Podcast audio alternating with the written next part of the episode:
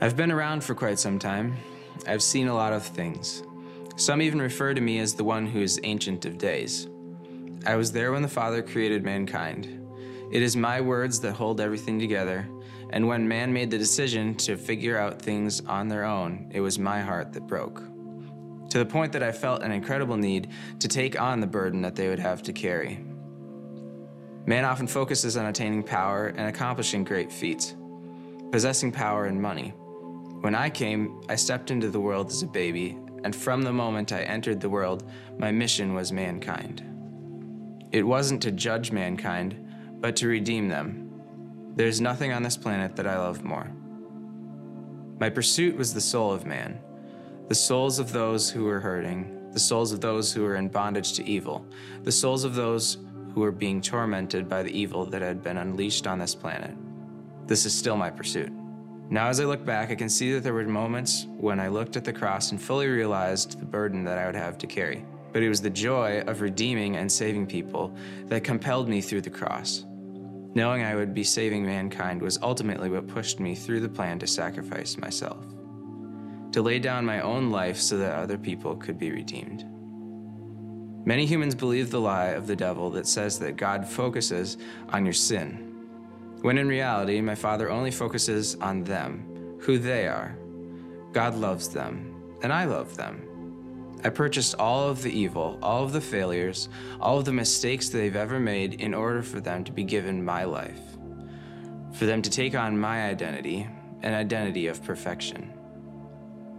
When I walked this planet, my pursuit was to live a life that I could give them that would be perfect a life full of love, a life full of peace, a life full of joy, hope, and a future. When I came to this planet, I came for people. That was my pursuit. That's still my pursuit. And until the end of days is complete, my pursuit will always be people. Um, how many are glad they came to first week last week? Yeah. Sorry if you missed it. Um, it, it, was pretty full every night, but I'll tell you, yesterday morning uh, was probably the best of all of them. It was probably the best service I've ever been in in Minnesota uh, since coming here 13 years ago. Uh, Krista Smith really brought a word that transformed lives, and um, and if you missed it, I'm sorry, but you really you may have underestimated Krista when she came we tried to tell you she's even better than her husband. She was way better. She's in another level better. But um, so uh, some of them you can get online. You will not experience what you experienced when you were in the place online. Um, but you'll you'll see some of what happened. It was an incredible week, and encourage you to be a part of First Week in the future. Every year, we really pray and ask the Lord to lead us and how we put that together, and it, it certainly was the best one of, of all. Um, there are three theme passages I'm going to look at in this, this uh, year and throughout this year, and I want you to turn to them, and, and, I, and I'm going to leave it to your campus pastor to put these down and have them either laminated so you can put on your refrigerator, or on your mirror in your bathroom, or somewhere where you'll see it every uh, single day. Here are the three verses First Timothy is the first one. It's found in 1 Timothy 6 11 through 12. It says, But you, Timothy, man of God, run for your life from all of this, all this. Pursue a righteous life, a life of wonder, a life of faith, a life of love, a life of steadiness, a life of courtesy. Run hard and fast in faith. Seize the eternal life, the life you are called to the life you so fervently embraced in the presence of so many witnesses, that God has called us to run a, run a race and, and all of this. And um, He's called us to run a race. I think many of us have experienced neutered Christianity neutered of the signs, wonders, and miracles that God says He's going to do for those who are believers. And so they live life thinking it's just a boring life. That's why we don't go to prayer meetings, which prayer meeting starts on Wednesday night. And we know you'll be there because uh, you're part of Bethel's Rock and you know we're going to take this city for Jesus. And to do that, we need to pray about it. And so on Wednesday nights, we're going to be doing that. Here's the second verse Colossians 3 1 through 2. So if you're serious about living this new resurrection life with Christ, act like it. I, I like that part. Act like it if you're serious about it. Pursue the things over which Christ presides. Don't shuffle along, eyes to the ground, absorbed with the things right in front of you. Look up and be alert to what are going on, what's going on around Christ. That's where the action is. See things from his perspective. A lot of people looking from earth up rather than heaven down. Saying this is where the action is. And then 1 Peter 4, 1 through 2 says, Since Jesus went through everything you're going through and more, learn to think like him. Think of your sufferings as a weaning from that old sinful habit of always expecting to get your own way. that's, that's funny. Anybody in here always expecting to get your own way? You know how many times I've heard people say, I tried God, but he didn't answer my prayers. He didn't get, I didn't get my way. I didn't get what I wanted. I wanted it this way, and this is what, and I didn't get it, so I'm not following because I didn't get my own. And he calls it an old sinful habit of that thinking. He says, then you'll be able to live out your days free to pursue what God wants instead of being tyrannized by what you want. Because what God wants in your life is going to be fulfilled because God pays for what He orders. He doesn't pay for what you order. He doesn't pay for what you order. He's not coming to pay your bill because He ain't going to pay something that's going to destroy you. He came to give life and life abundantly. And a lot of the things we want destroy us. And if we get what we want, it destroys. us. And then we blame God for doing it, even though it's what we wanted Him to do. Right? So, what I want to talk about today, and I'm going to talk in this series about our pursuits, but today I want to talk about what's pursuing us. What's pursuing us. And I'm going to look at two different passages, one in the New Testament, one in the Old Testament. I'm going to talk to you about what's pursuing you right now, that there is something pursuing you. And maybe you're in this room and your past is pursuing you you have done things that either you've been caught up in or got caught in, and you live under the guilt and shame of the past of what you're doing. The enemy constantly tells you why you're not worried, or maybe there are things you participated in that you have never been caught in, but the fear of that past is still haunting you and runs after you because of things you've done. And you're sitting here thinking, I can't really pursue God because I have this past and it's pursuing you. And how many know past can torment you, right? It can torment you. And God said, I've redeemed you of the past Old things have passed away, all things have become new.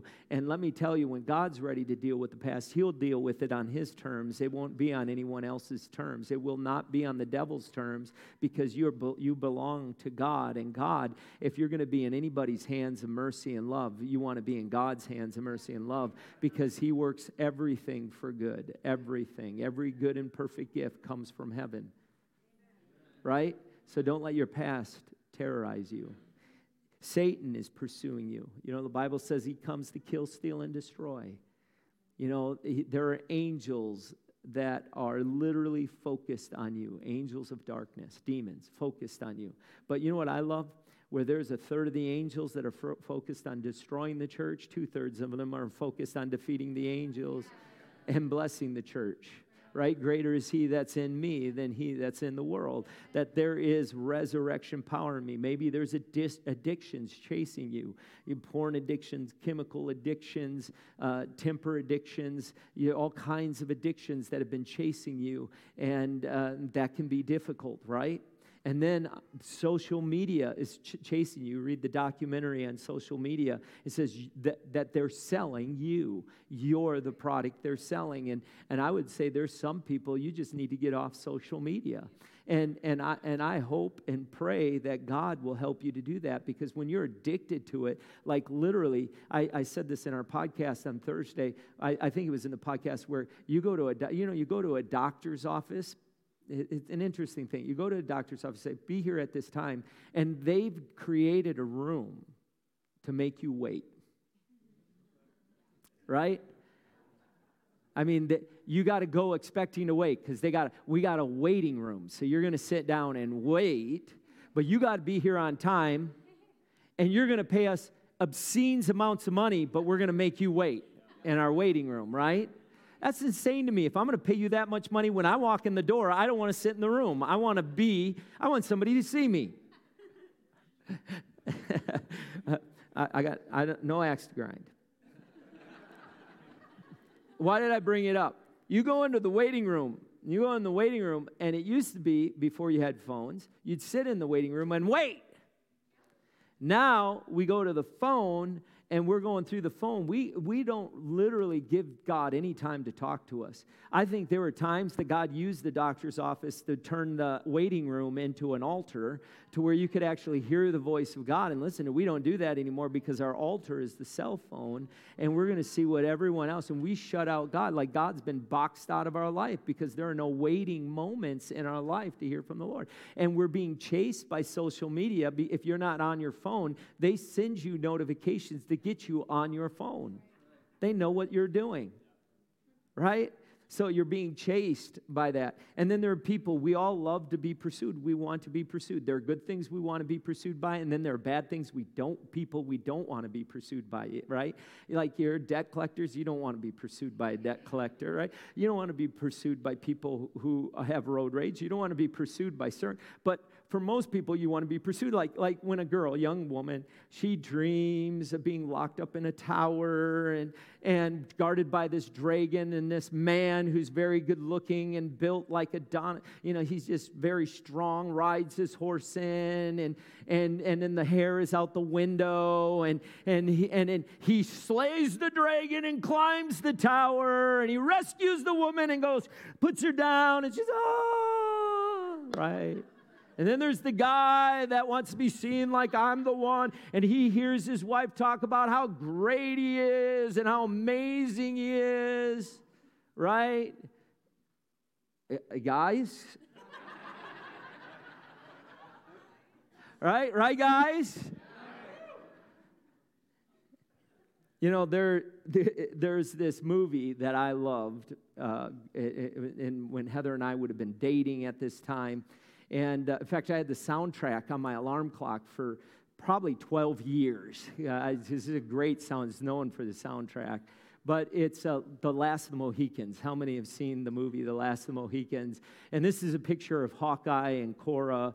And Hawkeye is, is uh, been chased by the British Army, and he's holding Cora and uh, because he, he came up against the British Army. And, and so they're hiding behind this waterfall and they're holding each other, hiding from the British Army, trying, hoping they don't come, but they've reached a dead end. And you can see him, she's holding, he's like, he's got her, and she's just like, oh, I feel, and and and. Uh, and, and then through the water, they see the light of the soldiers of the British Army coming through the water. They can see the light flashing through it as they're talking. And, and Hawkeye knows that if they get there, they're going to kill him, and that would break Cora's heart. And so he knows what's got to happen. And Cora's hoping, you know, he'll figure it out. He always does. And, and, uh, and he looks at her and he grabs her and he says these famous words that that that you know rings throughout history. Here it is.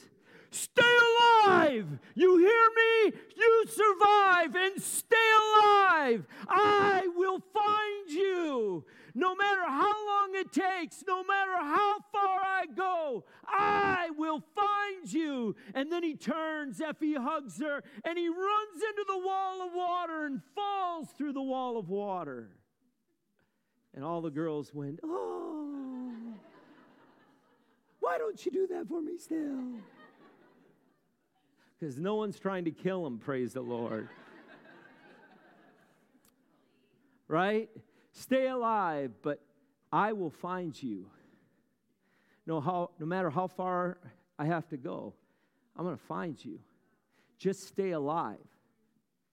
You know, there was a Another story of a, a man, a dad, who lost his three year old daughter in China in a fruit, fruit stand area, fruit market, and uh, the big a crowd came in and separated the two, and he had lost his daughter. For 24 years, he looked for his daughter, couldn't find him, find her. And he was so compelled to find her that he quit his job and became a taxi cab driver and so that he could meet more people and he would hand out cards to every single person he met with a picture of his three-year-old daughter and said this is when i lost her and this is when she was at. And around his cab he would put pictures all around his cab. At one point i think even in a speaker where he would just say her name and say i've lost my daughter and drive around. Just he that would became his life pursuit was finding his daughter. And um, and then one day this woman came to him and said uh, I, I, in fact, he made 17,000 contacts, they estimated. And one day, uh, this girl came to him and said, I think I'm your daughter. Ended up being his daughter. She happened to see one of the cards that was handed out, and it found her. You see, she wasn't seeking for her father, but his father was seeking for her. So when she saw it, she found because he was seeking he, she found a seeking father. There's another one. I don't have the picture for it. Unfortunately, I couldn't find it, but it was a, it was a tragic event that happened to a poor woman. I had a picture of this lady hugging her cat, Diego. Uh, she, she fortunately lost her cat. And then the next picture had her looking pretty upset. She was crying a lot when she was holding her cat and found her. And you know, she's pretty broken up that the cat found her and found his way home. But I don't like cats. You know, I, I, I, I, I do believe they're demon possessed, but that's, that's not theology. That's, that's not the, I'm a dog guy, so. but I, I get it. I hear you. They're not demon possessed, at least not all of them. not your cat. Here, here's the thing the, what I really want to get down to, and we take it down, is God's pursuing you. And where this China father, this guy from China, was not an was an imperfect father, and he pursued his child with everything he had. God has pursued with all of heaven people, no matter their past, no matter their addictions, no matter what they've been through. God is pursuing you, and He's pursuing you with a whole lot of things. He pursues you with love. He pursues you with grace. He pursues you with goodness and mercy. I love this part in Psalms 23 6. It says, Surely goodness and mercy shall follow you all the days of your life, and I will dwell in the house of the Lord. Goodness, mercy, goodness, mercy is following you all the days of your life. If you woke up believing that every single day, goodness and mercy are going to follow me every day, how many know it'd be a lot better day? You'd have a lot more exciting day, but that's the Word of God. And see, life is chasing you. And there's this song we sing called Reckless Love. And I've heard many people say, well, this the theology of that song's messed up. And, and, and I don't have a problem. There's a lot of songs that have been sung that have bad theology. And, and, and you don't know this, but there have been times where I've told our worship pastors, we will never sing that song again at Bethel's Rock because it gives glory to what Satan's doing and not what God's doing. But why? I mean, on this song, well, reckless. God is never reckless. Come on. Are you kidding me? After today, if you make that statement, I'll be surprised. To the human eye, the way God loves you and I and pursues us seems reckless. It seems reckless and insane. And I'm going to show you in the Word as we get into the Word today. I want to show you this this, this kind of reckless love that God has for us. But in order to understand it, you know, uh, for 90 years, the British monarch has had a speech on Christmas. For 70 of those 90 years, Queen Elizabeth has given that speech. And that speech has always surrounded her faith in Jesus Christ and her belief that she has eternal life through Christ and that alone. And she would use the opportunity to influence people by giving the gospel message on Christmas Day. For the first time, she didn't give that, that speech this year. King Charles gave that speech. Except King Charles didn't give the same kind of speech she did. He gave a more political speech that appealed to the inherent good in humanity. The inherent good. When Jesus himself in Mark 10 says, Why do you call me good? Jesus answered, No one is good except God is alone. See, there's this mindset that man is good, that there's something good in all of man, and that's the lie. Every one of us were born with an inherent evil desire. We were inherently evil. There is no goodness. If you think that you're getting into heaven because you did good or you're a good person, you have been deceived. As King Charles has been deceived, because the King of Kings said every person is born evil, inherently evil. That's why Jesus came was to give life was to transform us from that inherent desire of evil to become the people of God that He wanted us to be when He created us. Jesus offers us a picture of God of who's pursuing us. Salvation. Salvation is about being pursued by Jesus, being found by Jesus, forgiven by Jesus, and freed by Jesus. Listen to me. That's what this is it is an experience and a relationship through a process. We experience the, the presence of an, this incredible God. And then we experience this relationship and we walk through the process of how it transforms us. But too many people are coming in saying, I, I, I'm good. I'm good now. I'm good now. I got saved. That's it. And the pursuit ends. You can never really pursue God the way He's calling us to pursue Him until you realize He's already pursuing you. Until we know how radically loved and valued we are, we will struggle in our relationship with God. So I'm going to take you to two, two stories. First, I'm going to start with the relentless pursuit of Christ found in the New Testament, Luke chapter 19, verse 1 through 10. It says, Jesus entered Jericho and was passing through. And a man was there with the name of Zach, Zacchaeus, right? You all know the nurse, the, the kind of nursery rhyme. Zacchaeus was a wee little man, a wee little man was. He climbed up in a, for Jesus, he wanted to. And Jesus came along and Zacchaeus, on to your house for tea. they had to come up with a word that rhymed with sea and tree and right. He was a chief tax collector and was wealthy, which tells you he was hated. Because how many people love paying taxes? Right? I, I don't think the tax collectors were ever any, in any threat of getting a Christmas card or a Christmas bonus right?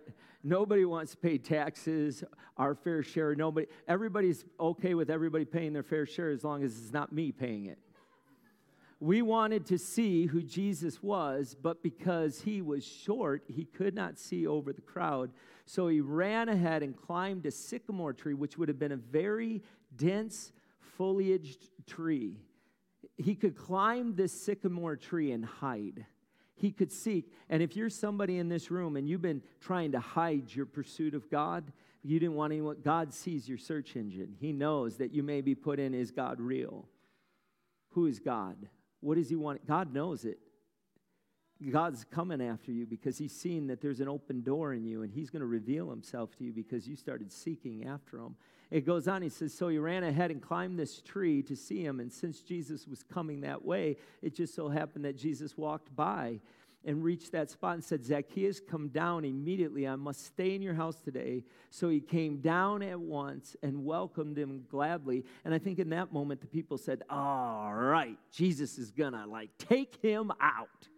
He's going to make him pay for all the money he's stolen from us because he kept money for himself above what he needed to charge for taxes. And all the people saw this and began to mutter, He has gone to the guest of a sinner. But Zacchaeus stood up and said to the Lord, Look, Lord, this is incredible. Uh, here and now, I give half my possessions to the poor, and if I have cheated anybody out of anything, I will pay back four times the amount. And Jesus said to him, Today salvation has come to this house because the man, this man too is the son of Abraham. For the Son of Man, who are we talking about? Jesus came to what? Seek and to save the lost. That's what he came for to seek and to save the lost. To seek and to save the lost. To leave the 99, to seek and to save the lost. If you want to have a relationship with Christ, the greatest way to have intimacy and relationship in him, with him is to go hunting for the lost with him. We're trying to get God to stay in the church and leave the lost to hell. When God is saying, I'm going out here, if you want to stay back there, you're fine. You stay back there, but you will never experience the intimacy and the adventure with me that I'm going to have when I go out there to seek the people no one's looking for. He came to seek and to save the lost. That's his call. That's what he's called all of us to do is to seek and to save the lost. Friend, we're about the Lord's business when we're doing what he's pursuing, seeking to save the lost. Seek and save. Look at what Kyle Idleman said in his book, God's at War. He says this If someone ever asks you what's so special about Christianity, what sets it apart from Hinduism, Buddhism, Islam, and anything else? Your answer is found in the statement that God came to seek and to save the lost. Nowhere else and in no religion do we see God in a hot and and let me say this again nowhere else and in no religion do we see God in hot pursuit of people. When, when I read that originally, the first thing I went was, goo, goo, goo, I'm in hot pursuit. If you knew the Dukes of Hazzard, you know what I'm talking about. Roscoe, Pico, yeah. Hot pursuit. Okay. This is a God that gives us the freedom to say no, but insists on giving us every possible reason and chance to say yes. And I love this description that Kyle gives to God. He is called the hound of heaven because he never gets off the trail. Zacchaeus was not liked by the, the community, and yet he wanted to find Jesus. That you could call him the secret seeker. He wanted to find Jesus in some way, and Jesus came to find him. You say, well, wasn't it Zacchaeus that was seeking for God? Zacchaeus was only seeking for God because Jesus, God, had come through Jesus to find him. He wouldn't have went up into that tree. He would never have sought after him. But for the fact that God came to him, God was seeking him. He merely found the one seeking his own life. And God is seeking after you right now in this place. He's seeking for your heart, the deep, the love of your heart. And Zacchaeus was caught up in trying to make have money and get into the good graces of the Roman Empire. He wanted position. He wanted all of this attention, and he thought in that it would make him successful. That that would be the meaning of life. And and he got there, and it felt empty like empty calories, like no life was found and no nutrition. There was nothing there and he and he heard about this Jesus and he came to this Jesus and he found Jesus and it changed everything in his life. You know, you know those questions that God like like questions people give you and then you ask it for them to give you the answer. Like God often when I'm reading the word, he puts a question in my heart that I ask him with the question because sometimes we don't know the questions asked. So he gives us the question asked so that he can answer the question. How many have had that happen, right? So, so it'd be like, here's an example. It'd be like me saying, here's a question How can I be involved in children's ministry? Okay? And now, are you asking me that question? Some of you are like, no. and, and this is a perfect example of what God deals with. right? I'm not going to ask that question because I don't want the answer right? But there's a question long before I even knew I was preaching this, this story, true story, for this reveal. The Lord had, this story had just peeked in my heart. And a question was there, and there was a part of it was Zacchaeus. Like he just went into the house of Zacchaeus, and Zacchaeus came out. And this was my question Lord, what did you say that would cause Zacchaeus to make such a radical transformation that he would come back and pay back what he had done. And if he cheated, he went four times. And you're all like, well, what did God tell you? Right? No, you figure it out. Uh, no, I'm kidding. Here's what he said Here, here's what, here's what he, it, and I wasn't getting an answer from the Lord until this message. And, and here was the question the Lord answered that question is He said, What makes you think I said anything about what he had done? And I'm like, Well, that doesn't make any sense until it did. Because I'm sitting there and I'm thinking, Well, Lord, if you didn't say anything, then how did they know to change? And then and it was like, why do you think there has to be words when my presence is enough? Like this world says you got to teach them out of it. You got to have words to convey them out of it. But there's something about being in the presence of the Creator God, the redeeming God, that when He comes, He transforms the heart of man, and the desires within that heart are transformed. And what you once wanted, you no longer want. And words couldn't get you to change. It wasn't an aspect of your thinking that transformed you, it was the aspect of God's power. See, freedom isn't thinking different because you got a new education. Freedom is when your heart is changed and your desires change, and what you once wanted to do, you no longer. See, free, we think that in the churches, God, give me the ability to resist the temptations by, by telling me what to do so I can just, and then this all becomes a fight when God says, I want to change the desires of your heart. And then it's just, I don't want to anymore. That's transformation. I don't have a desire for anymore. I don't even want to do that anymore. That's a waste of time. I see it for what it is. I no longer have a desire for that. Thank you, God. I don't even fight the temptation of that anymore because I see the destruction of it. And when Zacchaeus was met with an encounter of Jesus Christ, that is why being in the presence of God with other people is so important. Because just being there, God was encountering things yesterday. When you were there this last week, when you were there, God was encountering attitudes of the heart by just being in the presence of God. He says, when you come into my presence, whether it's in your prayer room or in a service or in this room right now, and your eyes are open, I'm going to change you right here. You say, well, what I got to do? Be there.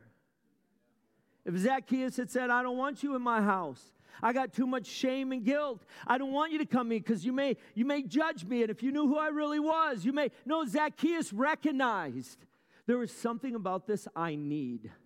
I don't care what he thinks about my house. I don't care about what I did. I don't care about any of this stuff. I just want to have an encounter with God. I want Him to change my life like He did Zacchaeus, to take Him from pursuing things that will pass away to things that will last forever. And there's a lot of pursuits in our life for things that will not make eternity. The only thing that will make eternity is people.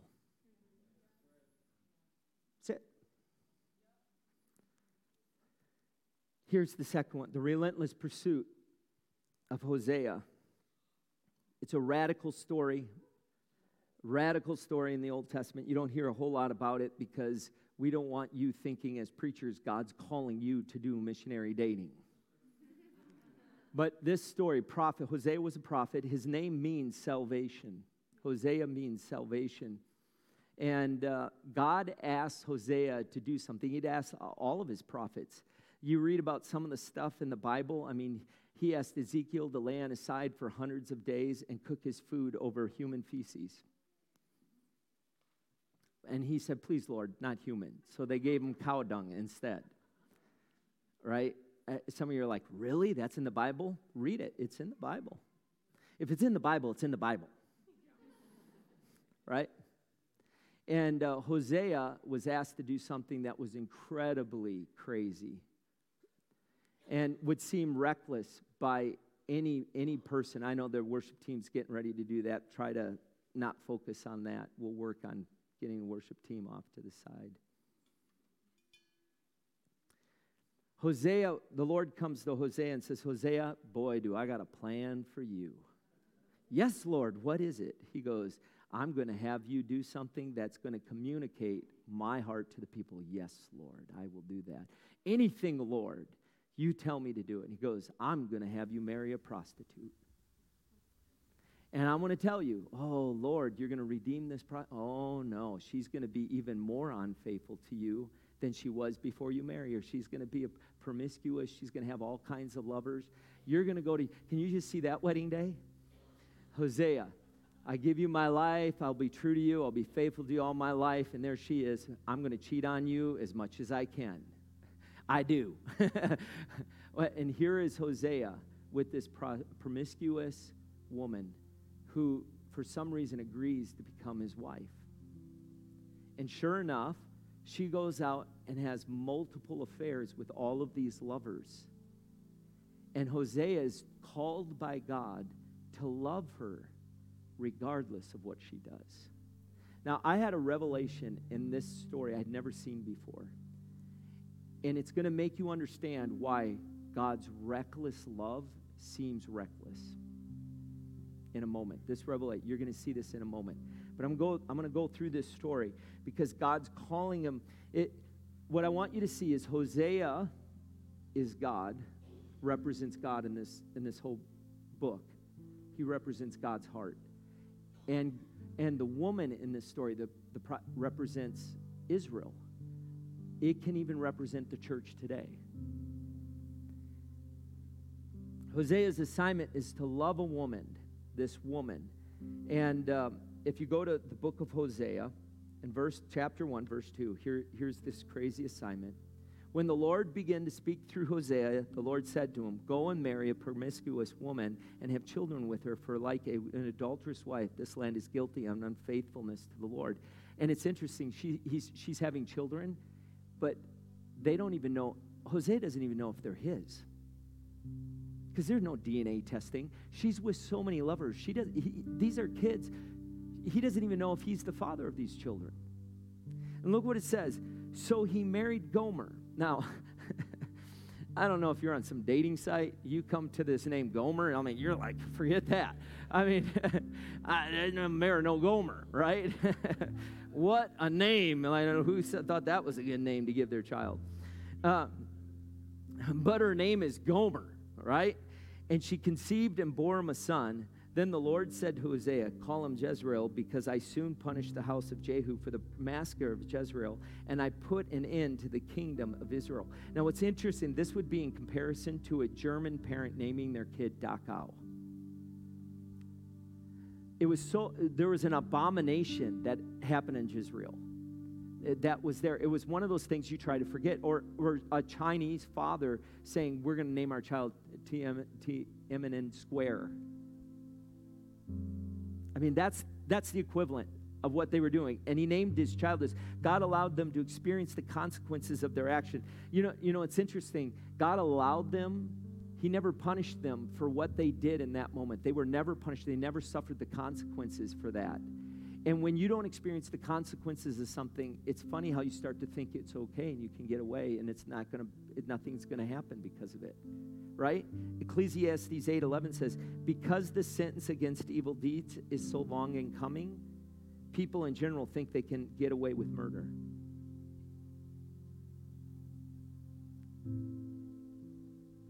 Goes on in verse 6. Gomer conceived again and gave birth to a daughter, and then the Lord said to Hosea, Call her Lo Ruhamah which means not loved. For I will no longer show love to Israel that I should at all forgive them. And then in verse 9, it said, The Lord, because what he's saying is, I'm not going to have compassion or pity on them. Nope, that, that's literally where we're at. Then the Lord said, Call them lo amim, which means not my people, for you're, you are not my people, and I'm not your God, which is the one reason why God created. Do you know why you were created? So he could be your God and we would be his people. Simple. That's why. He wanted to be our God, and we would be his people, called by his name. Which means lo means amigo or friend, no friend at all. You have no friend, there's no pity, and you guys have done something so poor, an abomination before me and the world because Israel was meant to be this witness to the world that when God is your God and, and you are my people, there's a blessing, there's favor, there's light, there's no one can defeat you. And they had abandoned God and went to the gods because they had intermarried with the Canaanite gods and especially with the God of Baal. And I won't even tell you about that kind of worship, it's that abhorring. So God has this vision for them. And this is the incredible thing. God's chasing them. They're in this broken. Sh- Israel is basically having affairs with all of these other suitors, gods. And God says this to them in chapter 2, or at the end of chapter 1. Yet the Israelites will be like the sand of the seashore, which cannot be measured or counted. You know what's amazing about that? God says, You know, I'm done with you, essentially. I'm done with you. But then he says, But then every time I think that, I recall the promise to Abraham. And because of my promise to Abraham, the sands of the seashore, you know where that comes from? It comes from the promise made to him. He says, Every time I recall that, I realize that I'm, my love will endure with you, and it will endure with you, and it will endure with you, even through all of that. And he goes on in chapter 2, it says, Say of your brothers, my people, and of your sisters, my loved one, rebuke your mother, rebuke her, for she is not my pe- wife, and I'm not her husband. Let her remove the adulterous look from her face and the unfaithfulness from between her breasts. What she's saying is, what, what God is saying, listen, you, you haven't been my spouse. Just as Gomer was out running around with her lovers, you've been out running around. You're not my people. And I've not been your God. Now I'm going to be faithful to Abraham's promise, but you have abandoned me even though I pursued you. And and he says, I want you to return. And you see it in the next verse. He says, I want you to come back, but you haven't been. Make no mistake about it. Even in the church today, there are all kinds of people who go to church today, but they are not operating in salvation. They think they're saved because they behave like Christians, but they have no salvation because they haven't invited Christ to live in them. They have been neutered of everything that is life giving because, because life isn't living in them. It goes on in verse 5. She said, I will go after my lovers who give me food and my water and my wool and my linen, my olive oil and my drink. Gomer, she said, Well, why do you tell the kids that I'm not their mother, that I'm acting horrible? Why do you tell them? Look at, look at Hosea, look. I, I go out with all these lovers. I got the good life. All my needs are being met. I'm experiencing life. Good things are happening to me. I'm enjoying the acceptance of all of these lovers. We, you know, we need to be more open to all these things. We need to be more accepting, and you're so restrictive. You look at all the blessing that I'm going through. See everything that I'm going through, and see all the good that I'm getting, the pleasure that I have. See everything that I'm getting, and sometimes it can feel like that. Goes on, and, and Hosea says, She has not acknowledged that I was the one who gave her the grain. She said, Therefore, I will block her path with thorn bushes. In verse 6, I will wall her in so that she cannot find her way. She will chase after her lovers, but not catch them. She will look for them, but not find them. Then she will say, I go back to my husband as at first, for then I was better off than now. That's what God says. I'm going to stop the blessing in her life so she comes back to me. But then it goes to the eight. This is the revelation I'd never seen before, and I saw when I was writing this message. She has not acknowledged that I was the one who gave her the grain, the new wine, oil, who lavished on her the silver and gold, which they used for Baal. Here, here is, here's what it is essentially saying. They say, I do. She goes out and has all of these lovers. She gets pregnant. She gives birth to the first gives birth to the second, gives birth to the third. Hosea takes care of the children.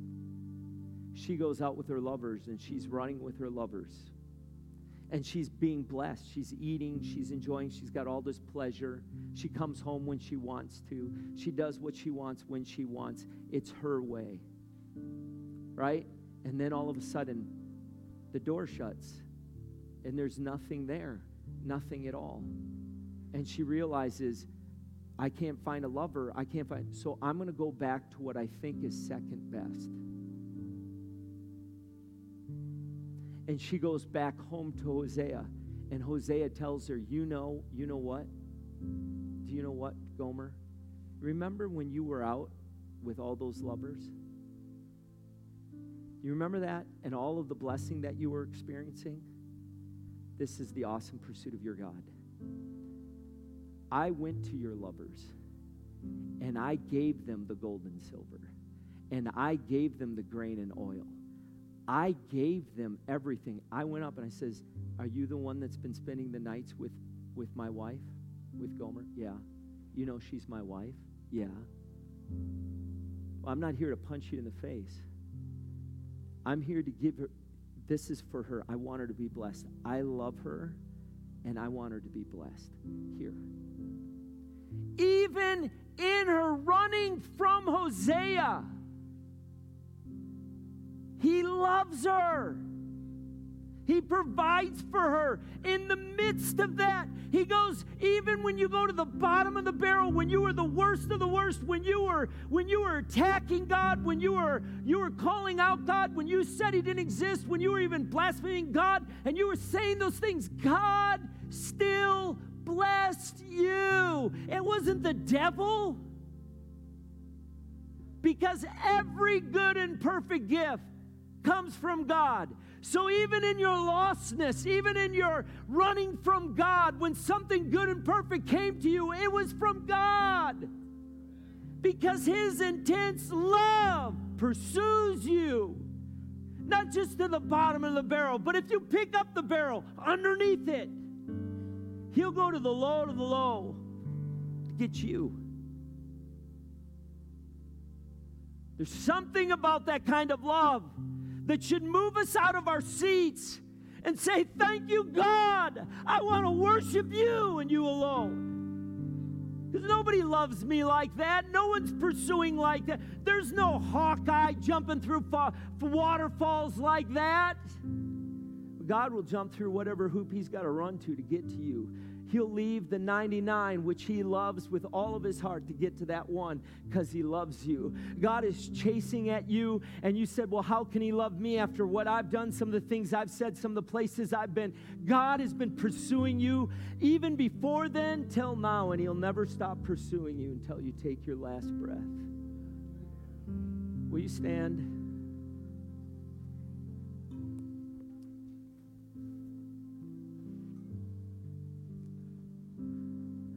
God's asking that you open your heart to that.